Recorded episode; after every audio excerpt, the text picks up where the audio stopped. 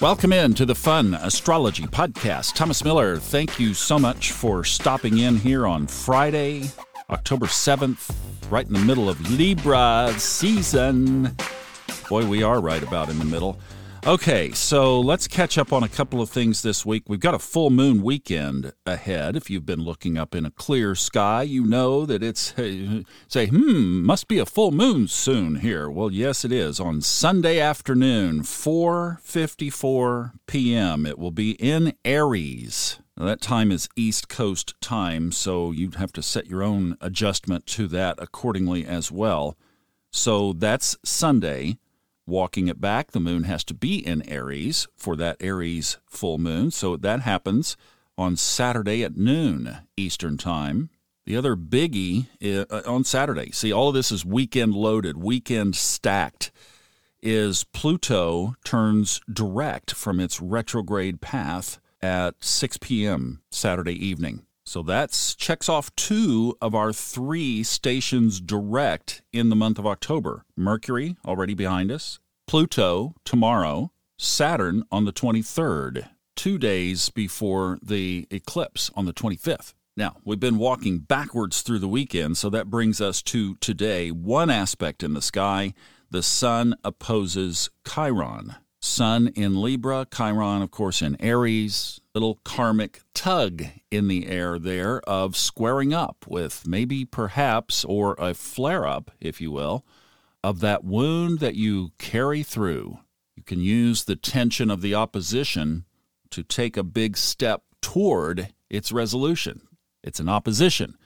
Go in the opposite direction of your natural instinct, just like Libra finds solutions in Aries, you too will find solutions if you go in the opposite direction of that old karmic wound. My Chiron personally is in the ninth house. My wound was around religion, something that is there in various ways with me today. Now, let's kind of segue into the other thing that I wanted to talk about briefly today.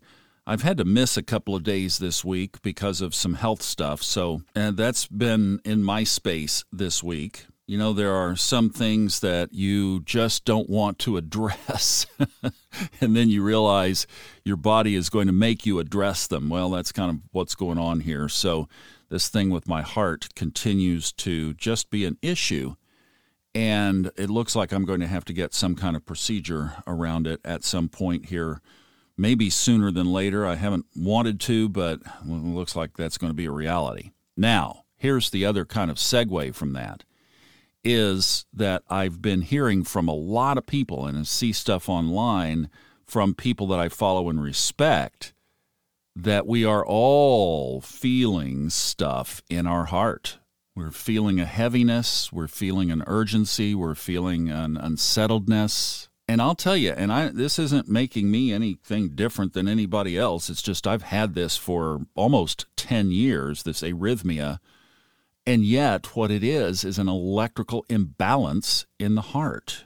And I'm just wondering if this recent uptick in these episodes has been tied to an electrical, literally, an electrical imbalance in the cosmos. The way that I was managing it is not working now. And all of that changed here just in the last, I don't know, month, six weeks, something like that, maybe two months.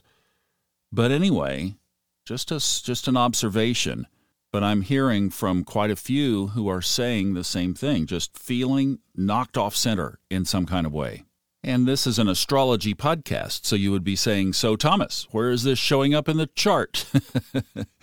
well, this is not some daily transit that we talk about on here. This is the macro picture. And yes, I would walk it back absolutely to January 12th, 2020. If you've been listening to this for any length of time, you know January 12th, 2020, the Saturn and Pluto conjunction in the sky. Followed then later that year by the Saturn Jupiter conjunction in December that have kicked off the two combined, kicked off these cycles that we are experiencing now. We will do a Ray Merriman newsletter tomorrow, yes. So we'll be back with that on the financial report. And that's Ray talks about the cycles because they also show up on Wall Street, which also is another area of obviously concern. People are feeling that too. Are we going to be okay?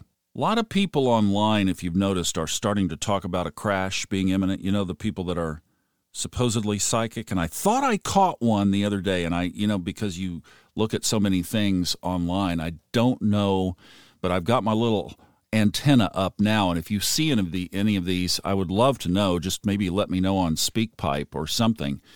But you know how the news, uh, you've seen these clips where they string news anchors from all different television stations saying exactly the same thing? I thought I saw this from one of the psychics that it was like the same thing, different talking head. So I don't know. We'll see. Are we being postulated? That is absolutely possible. that Neptune in Pisces and oh my in retrograde as well. Okay, so we've got a little bit of movement in the chart right now. Sorry for missing for a couple of days, but I just needed to, you know, just needed to square up. Okay, we will be back with Ray tomorrow. I hope you have a great couple of days. Celebrate this Aries new beginnings, powerful fire energy full moon on Sunday. We've got the whole weekend to enjoy it.